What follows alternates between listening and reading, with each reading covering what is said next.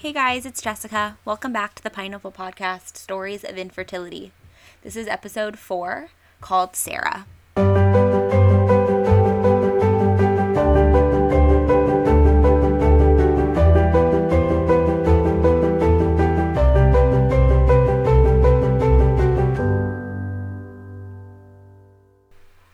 Loved talking with Sarah, the guest on today's episode. She and her husband went through a few years of infertility treatments before having their daughter nine months ago. During her pregnancy, Sarah decided to change careers and become a fertility coach. Listen in as she shares her experience and offers support for those going through treatment. Here is Sarah's fertility story. Well, thanks for for doing this. I'm really excited. Yeah, it's awesome. I love all things fertility. I'm, I'm excited to not only hear like your story, but then also hear about what you do. I think that'll be such a great thing to to learn about because I don't really know what what it is that you do. Yeah, I'm excited to talk about Cool.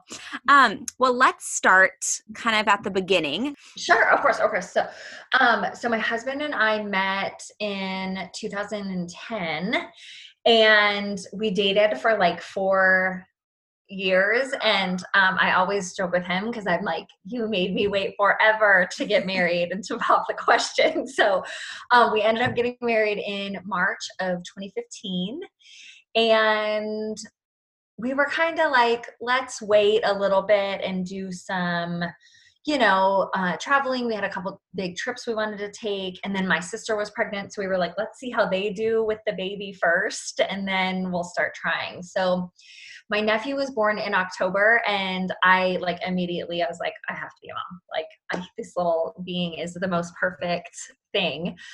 Did so, you know you wanted kids before that? Yeah. Yeah, okay. I'd always wanted kids, but it was never like in the forefront of my mind. I was always like I wanted to get a career and like get a you know the perfect husband life, get all that established and then um so it wasn't like you know, we got married and I was like, oh my God, we have to have kids. You know, it was kind of like, but I was, so I was 30, almost 31 when we got married. So it was kind of in the back of my mind that I'm like, all right, you know, I'm getting a little bit older. Like, I don't want to wait too long. Mm-hmm. So um, in December of 2015, we started trying. And I actually was crazy. I remember I had um, I made an appointment with a gynecologist for like an annual checkup in August. It was for August of 2016. I'm like, I'm not gonna need that. I'm pregnant. Right. So we go and we're trying and trying and trying and nothing's happening. And I'm like, I I just knew. I was like, something is up um, I had that appointment in August and I told my doctor, I was like, look, I know something is going on. And she's like, look, you have a couple more months. You know, she's like, five cycles is a lot of cycles, a lot can happen. She didn't really give me like any advice other than just, you know, keep trying. And I was like, okay. So we tried, and obviously that didn't work. And then we got in with, um, I was going to a doctor that was like with a college. So it, like it was like a teaching thing. So mm-hmm. we went over and um, got an appointment, but of course took forever to get in. That's like the other thing that's so frustrating is like you've already waited a year. Well, then you've got to get in. You have to wait three months. So right. So we got in with them, um, and they ran, you know, all the tests. We did the hysteroscopy or whatever, where they check your tubes and did all that stuff, and everything came back normal. My husband's was, you know, off the charts. I was all fine. I was a little bit low on progesterone, but nothing that they were like, you know, this is weird. So we decided to go ahead and do an IUI. So we did that. We did three IUIs. Um, the first two failed, obviously. And then the second one, she did an ultrasound. She's like, there's a polyp that's at the top of your uterus, could be preventing implanting. So we're like, all right. So I went in and had surgery to get that out. And then um, Were these medicated IUIs or just? Nope, it was okay. just. Um, I was trying like timed when I was like, yeah, doing that. We might have taken Clomid, but I cannot, for the life of me, remember. Um, I think maybe we took Clomid for the last one after that polyp polypectomy. Um, and you know, again, it didn't work. So all through that, we were like, we got to get out of here. My husband was working like 60 hours a week in an underground coal mine and it was nuts. What is um, it what is it that you so your husband was working there what what were you doing at this point? I w- had been working in IT. Okay. So I, yeah, I, that was what I got my degree in. It was math and computer science. And I went and did, I got an awesome job. I loved my job. Um, and I, you know, I kind of moved up through the ranks and made friends and everything. It was really cool because it just, it was like my saving grace at that point. So, um, yeah, actually, right before we went to the fertility doctor, my sister moved away. We had all been together. So that was really hard because my mom and my sister both moved and they were like my support because my husband was working for, you know, all the time. Um, so then, you know, like we were going through that and I was like, nobody understands what I'm going through. I don't have any support here. So you're like, let's move. So we decided to move back to California or California to um, St. Louis, Missouri, where his family, my husband's family is from. So we did that and we put trying to conceive on hold for a little bit. We were like, okay.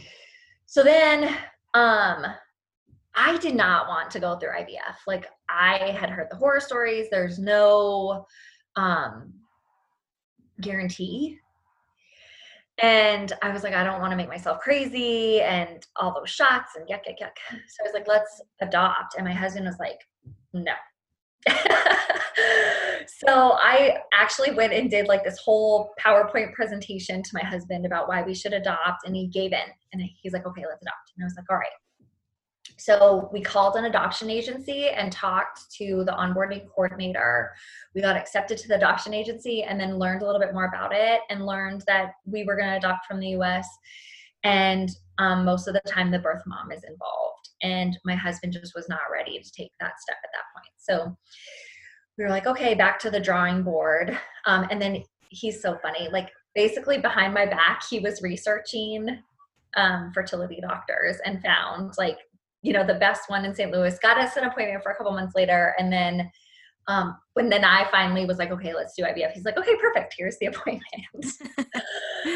Um, so we went to the doctor and he the very first test he did we walked into the doctor's office. I went in um, got an ultrasound.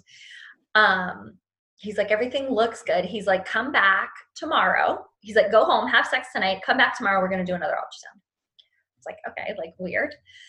So we did that. He took a sample and found that my uterus was too acidic and it was killing all of my husband's sperm. So even if they would have those iuis never would have worked because the second right. they put it all in there it was dead. Mm. so it's like I was like devastated because I was like, it was like we finally had an answer, but then of course, you know, like all that blame on yourself just comes along. Yeah. Like, I was just like, oh my gosh, like, and then you know, also I got like mad at the other fertility doctor because I'm like, we went through all this stuff, and this was such a like, you know, because IVF was really our only option because how yeah. else were we gonna get a, you know, an embryo in there? Um, our fertility doctor was so awesome though and he was like it's going to work. He's like we're just going to do ivf and it's going to work. Um, but he also said that i could do this is probably tmi but baking soda douches to mm. um, bring down the acidity. Okay. So actually that was what happened at the fertility doctor. He told us to have sex before we came in. We came in. He saw that it was all dead I did the baking soda douche that night, went back, and then he was like, "Oh, look, it's everything was the sperm was then swimming." Wow. Yeah. So that's crazy. I've yeah, never heard that. Yeah. I, yes, I'd never heard of that before either. Yeah. So yeah, and that's it's like such a random thing. I don't usually talk about that part a lot because I'm like, so we did we did do that for a couple of months. We tried on our own to um, do that because like i said i was just so terrified of ivf but it didn't work so then we went and did um, ivf so that was all the things you know and we transferred we ended up it was that's another thing that they never really talk about is that like it's such a numbers game, right? And like you can, we had 36 eggs that were retrieved, and I was like, oh my gosh, this is so awesome. Like, you know, I didn't do as much probably like learning as I could have. And I was like, this is be so great. We're gonna have so many eggs. Well, it ended up by day five, we only had two embryos. So we were like, we went back and forth on should we transfer both? Should we transfer one? Um, and we were like, you know what, like we could handle twins, so let's just transfer both and see what happens. Um, and one of them stuck, so we have our daughter Charlie, and she's nine months old now, and she's just like, congratulations. Thank you. She's awesome. Worth it, I will say. um yeah, so then I got, you know, I got pregnant and it was like this, you know, 3 year long and it's, you know, just because you get pregnant doesn't make anything it doesn't make it go away. Like totally. I've seen something recently that said like, you know, infertility is trauma. Um, and you have to heal that trauma uh, or else it's going to live with you, you know, and it stays in your body. And, you know, you're trying to create this being in your body. So I don't know. Um, I threw my, when I was pregnant, I remember the day, like I was, Paul was like, well, we should probably start looking at, um, at daycares. And I was like, whoa, like I was not ready for that. So I I put my cursor up in the thing and I went to Google daycare and I just started crying at work. I was like, I cannot. It took me so long to get to to this. Like I can't. I don't think I can physically be apart from her. Um. So I I was like, I got to do something else and um and that was kind of how i started my i guess i would just say like my path to finding fertility coaching So before we go into that, maybe we can just like unpack a little bit of of what you went through. So during those IUIs, how how was that for you and for you and your husband? Like yeah i um i don't know you know how like you have those like inklings or whatever and you're just like this isn't gonna work like i knew i feel like that it wasn't i just knew it wasn't gonna work i don't know there was something in the back of my head that was just telling me and you know maybe that's why it didn't work because i you know it's like that whole like mindset mentality thing. right. um It's been interesting. So when I've been talking to people, almost everybody that I've talked to has had like this gut feeling even before knowing that they need help to get pregnant, like having this gut feeling of I think I think like I know something's wrong. I know that there's a reason why that this isn't happening. So I feel like it's so important to trust that little voice in your head. Like I I know I had it, but even so like for people who are maybe wondering like, you know, we're we're 6 months in, 9 months in trying and I just have this feeling, listen to that feeling. There I think it's there for for a reason. The more people I talk to, I feel like that that comes up a lot. And I, yeah, and I think that that's the one thing that I really wish doctors would listen to. You know, it's you know because I think I get it, right? Like doctors come in, and I'm sure they do see women that get pregnant the next month, right? But like you know. They we know our bodies, right? Like we're with ourselves all day, every day. And you know, they see you as just like a you know, a string of patients throughout the day. You know, of course, like that's their job, whatever. But like right. I just feel like when it's like you said, when you know, you know. And I just wish that there was some way that, you know, we could work the system to where it doesn't have to be like wait this excruciatingly long year when Yeah. you know something's up. I actually I feel like I heard something that said that i think this it might have been in a TV show, but I feel like I heard it somewhere credible that actually after like 6 months is really like the time when if it's going to happen on its own, like it should happen by 6 months. I feel like I heard that. Yeah. That's true. And if it and if it eases the patient, you know, I feel Right. like it's it's helpful. I know. Because I mean, the worst thing that happens is what you do some tests and then they wind up pregnant, you know? Like, Yeah, yeah, So- definitely. Yeah. yeah. So I- after that third IUI, and did you have any insurance coverage for any of that, or was that all being paid out of pocket?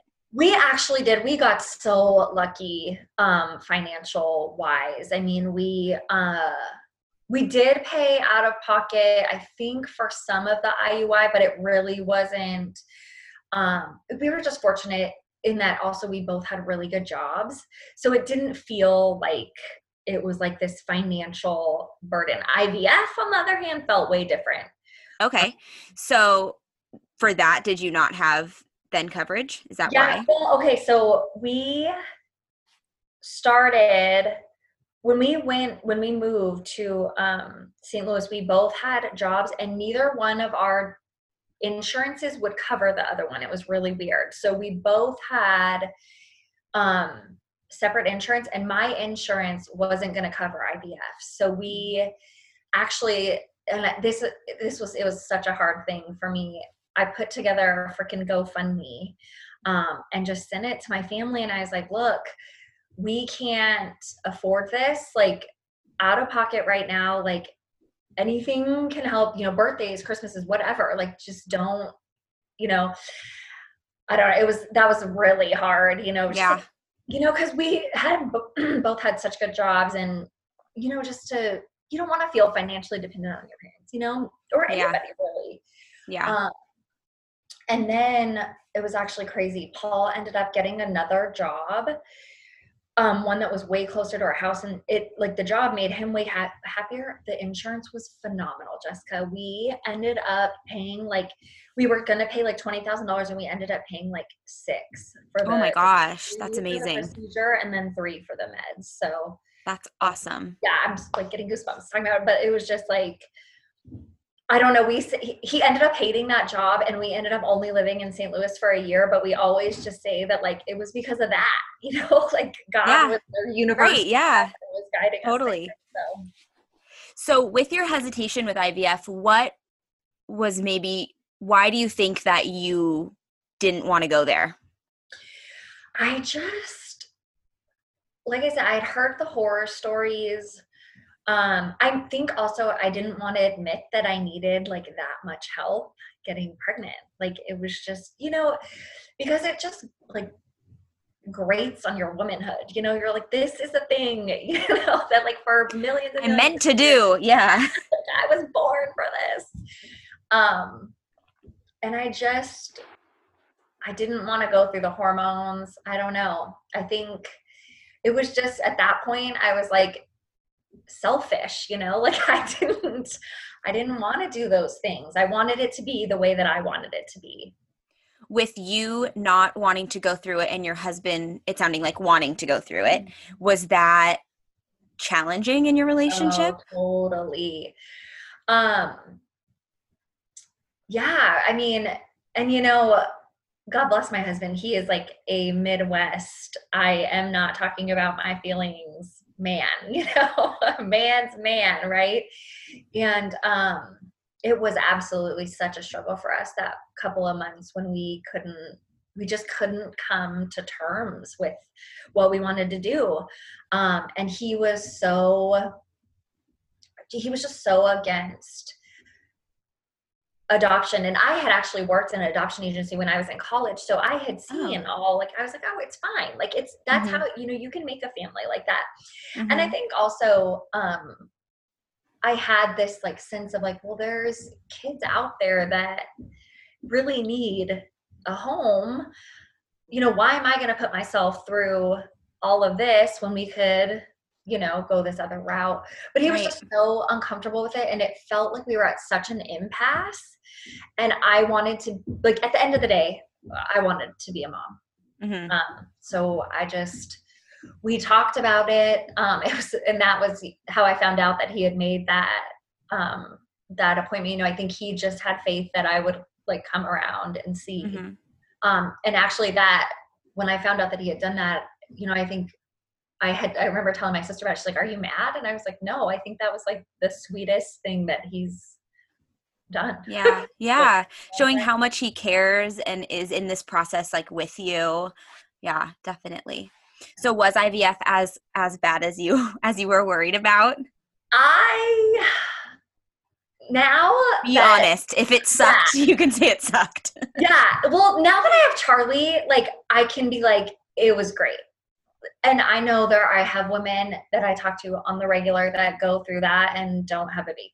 And if if that would have happened to me, I I don't know what I would have done. Um, I don't know that I ever would have done it again.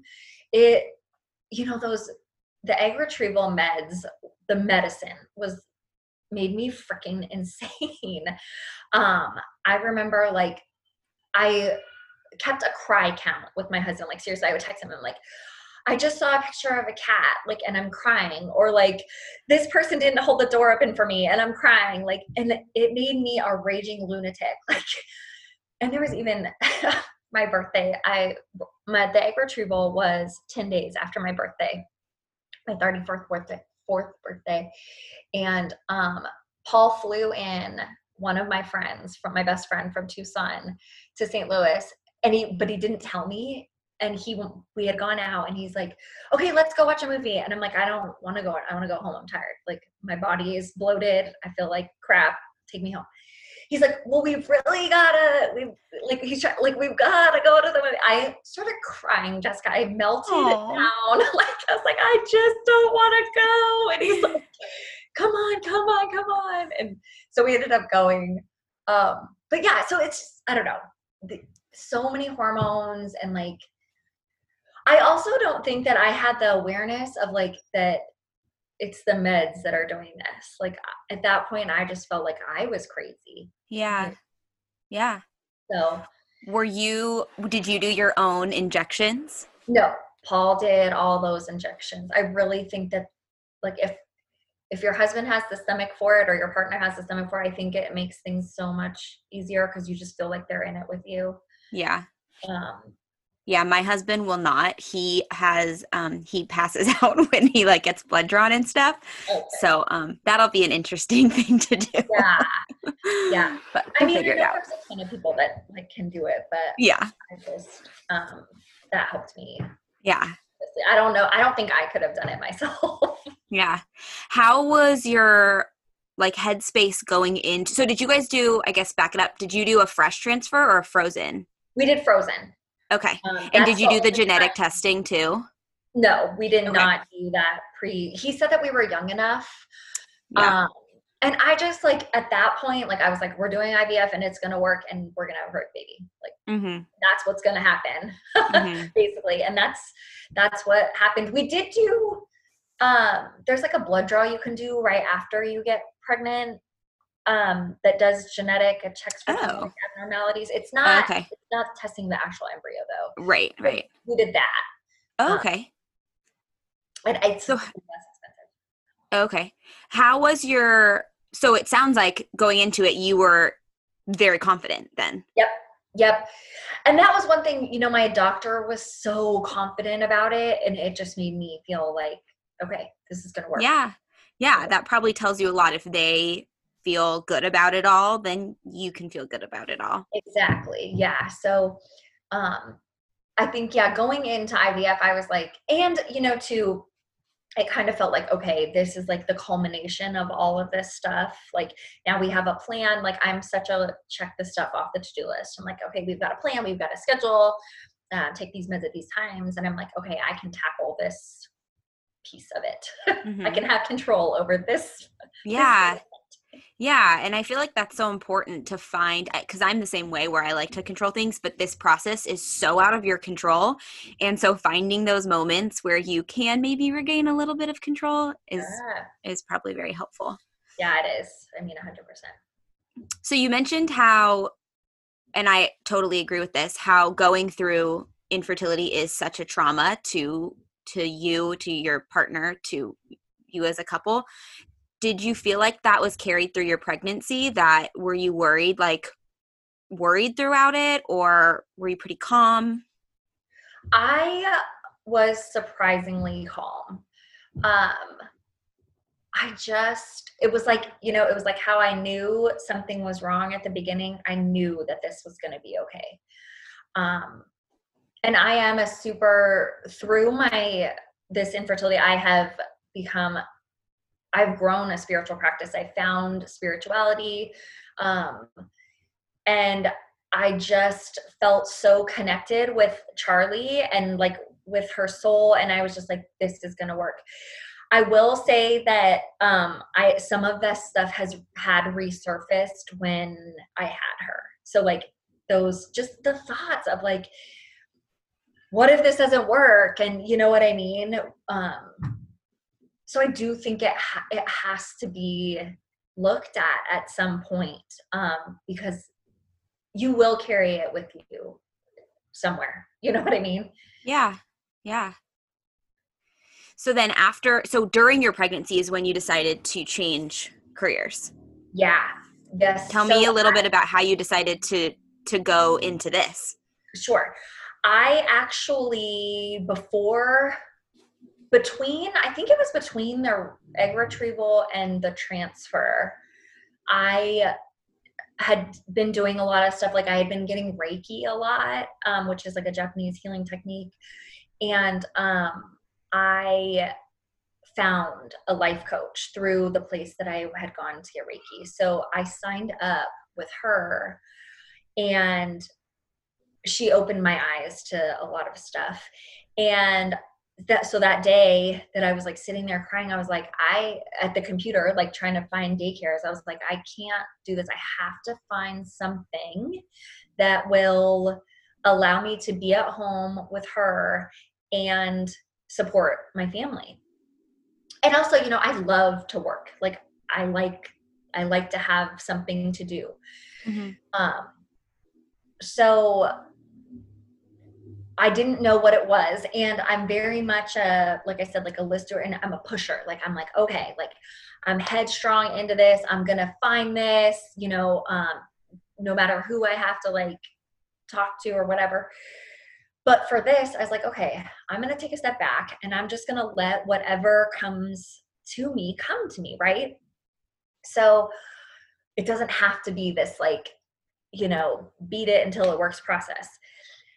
And so through a couple of different like steps, I would say I came to like I was doing life coaching and I was like, this just isn't lighting me up like I want to.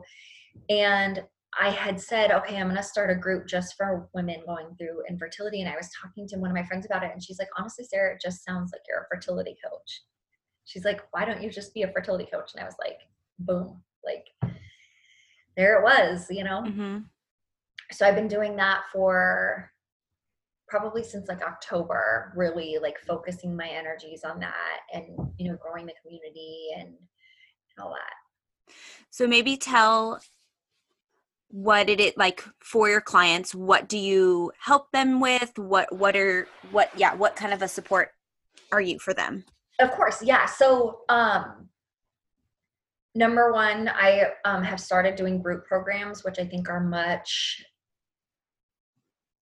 I don't know, more uplifting, much more healing, um, because you just, I think when you go through this, like you can have the sense of community, right? If you know where to look, if you go out on Instagram, if you start a page, um, you'll get all these people like flooding you and stuff. But some people are just not comfortable with with doing that, putting their whole lives out there, their successes and their failures.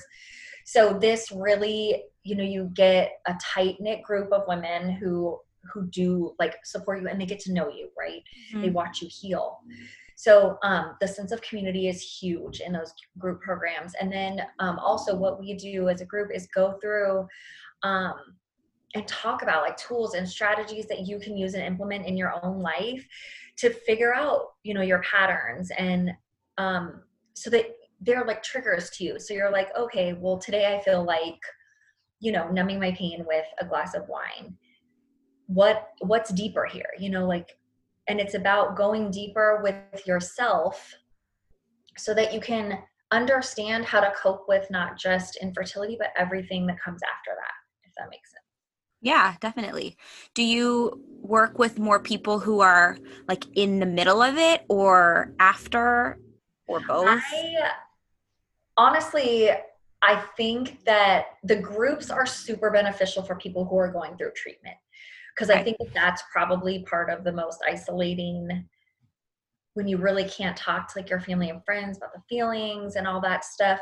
Um, but i have also worked with women before they've started treatment and um, i have my eye on a couple who have are pregnant now. Okay. so i mean really just i think anyone um, you know the emotional support is just pretty lacking i think um, Yeah. outside of just like you know facebook groups Yeah. so it's and the infertility journey is so isolating so i think just finding someone that can understand and also help you really process those emotions is so beneficial Yeah. So, coming from maybe the lens of a fertility coach, what is some advice that you would give somebody going through this process? or even like, coming from the lens of someone who's been through it, either one. Yeah, there's I mean there's just so much I feel like um I think trusting yourself is is huge. Uh you know, if you have those inklings, if you have those feelings, trust them and you know find a doctor that will support you. Like it doesn't have to be this you know the very best in in their field. Like i mean if that's what you're comfortable with of course go with that. But if you find the very best in their field and you don't drive with them you don't feel like they understand you or are listening to you and taking what you have into account you know follow that gut feeling. I think that's it is really a lot about following your gut and trusting yourself through this process because at the end of the day the only person you're going to have through it all is you. And you know also too like you get so much into the blame of yourself and the blame of the situation. And i think um being able to just take a step back and and say okay like maybe like how is this serving me or what am i supposed to learn from this instead of just like this is awful why is this happening to me like if you can reframe that in your mind i think it's it makes it so much more bearable Yeah, I love that. What resources would you, or were, were any resources really helpful for you when you were going through it? Um, I am a total like avoidant person. Like that's my my personality. So I I wish I would have thought to go to Instagram, follow the hashtags, follow those accounts that have, you know, that just share their stuff. Um and and just finding my own community, you know, like Resolve has all of those support groups that you could I just I never I was just like I'm sometimes I call myself like the overwhelmed ostrich and I just like put my head in the sand and I'm like, I'm not looking at anything. So that was what I did. Um, don't do that. um, but yeah, I mean, there's so many people out there that are that are willing to share, that want to help, um, and that do have really great programs to help you through this time. yeah, I agree. What can maybe you can give people your information so that if they want to reach out to you, you can be another resource if you want to Yeah, of feel course. comfortable. Um, so I'm Sarah Mertzlufft, and my last name is maybe we can put it in the show notes. Yeah, sure. but it's yeah, it's you can find me on Instagram at Sarah Mertzlufft Coaching. Uh, Facebook, I'm Sarah Mertzlufft Fertility Coach, and then my website is www.sarahmertzlufft.com. Awesome. Cool. And then the last thing that I've been asking people is um, what is something that maybe somebody did for you that felt really supportive for you during the process? I hear a lot about like, don't say this to somebody going through fertility or don't do this, but I want to, like you said, kind of reframe it and say, okay, what's something that they could do? I think a lot of people might have somebody that they love and they're like, I don't know what to do to support them. Like, what's okay to say? What's Right. what would be really helpful so what's something that you found that felt really good to you Um, I really think that like doing the research, like if you have a friend that's going through infertility, like really try to understand like what is an egg retrieval? What is a frozen transfer versus a fresh transfer? Um, you know, I think for me, when people take an interest like in what you're going through, because they can't support you emotionally right? Like i mean they can, they can always of course like listen to you and be there but like that little extra of like oh i was just on google and i saw that if you do this it will increase your egg quality or you know what i mean? Like something yeah. maybe not advice like that but like just showing that you're interested in what they're going through I always like love to tell everybody like you have got this. Like you can do this. It's it is hard and it sucks, but you are like you know you're a part of like the universe and God and you can do this. Like really, you can do hard things. Um and maybe they don't seem fair, but you are so much stronger than than you even know. Well, thank you so much for chatting with me. I really appreciate it.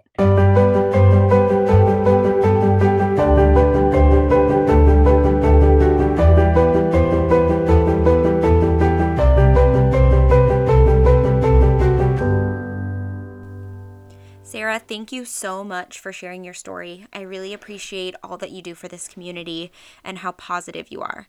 I felt so hopeful after listening to our conversation.